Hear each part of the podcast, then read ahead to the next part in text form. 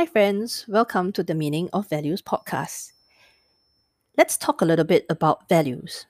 So, we're going to kickstart the series with the value of gratitude.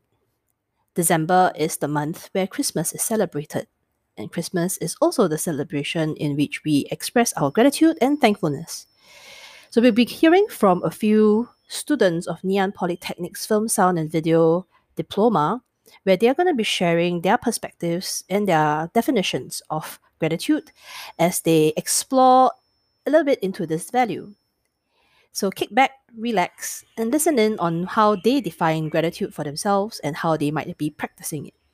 And as you're listening to it, perhaps it's for us to also then start to discover and explore what gratitude means to us and how it looks like. It can flow over into the new year as well. This sense of gratitude provides us with a lot more to look forward to, the sense of abundance, as well as a sense of generosity.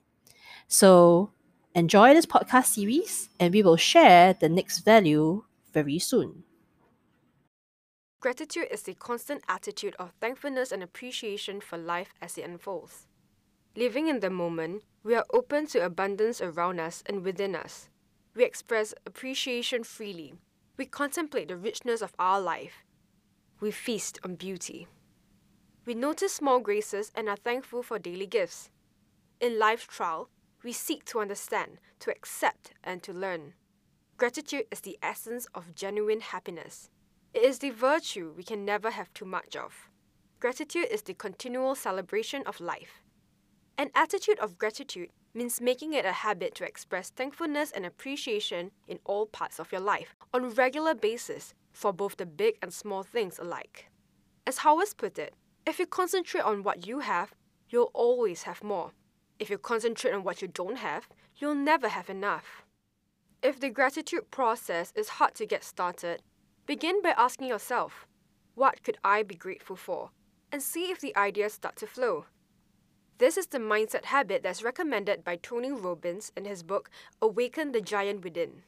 Every day won't be perfect, but focusing on what we are grateful for tends to wash away the feeling of anger and negativity.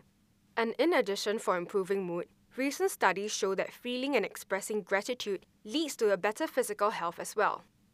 Paul Mills, a professor of family medicine and public health at the University of California San Diego School of Medicine, conducted studies that look at the roles of gratitude on heart health.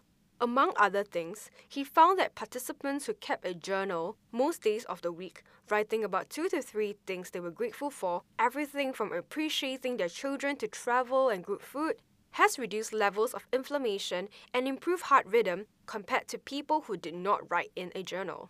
And the journal keepers also show a decreased risk of heart disease only after two months of this new routine. So try adopting some of the above tactics, even just one or two, in order to develop an overall grateful mindset. It takes a bit of work, but having an attitude of gratitude is one of the most impactful habits of a fulfilling and healthy life. Here's to Thanksgiving all year round. Thank you for listening to this audio bite, proudly brought to you by Crystal Chris Ang and Yap Chun Yong.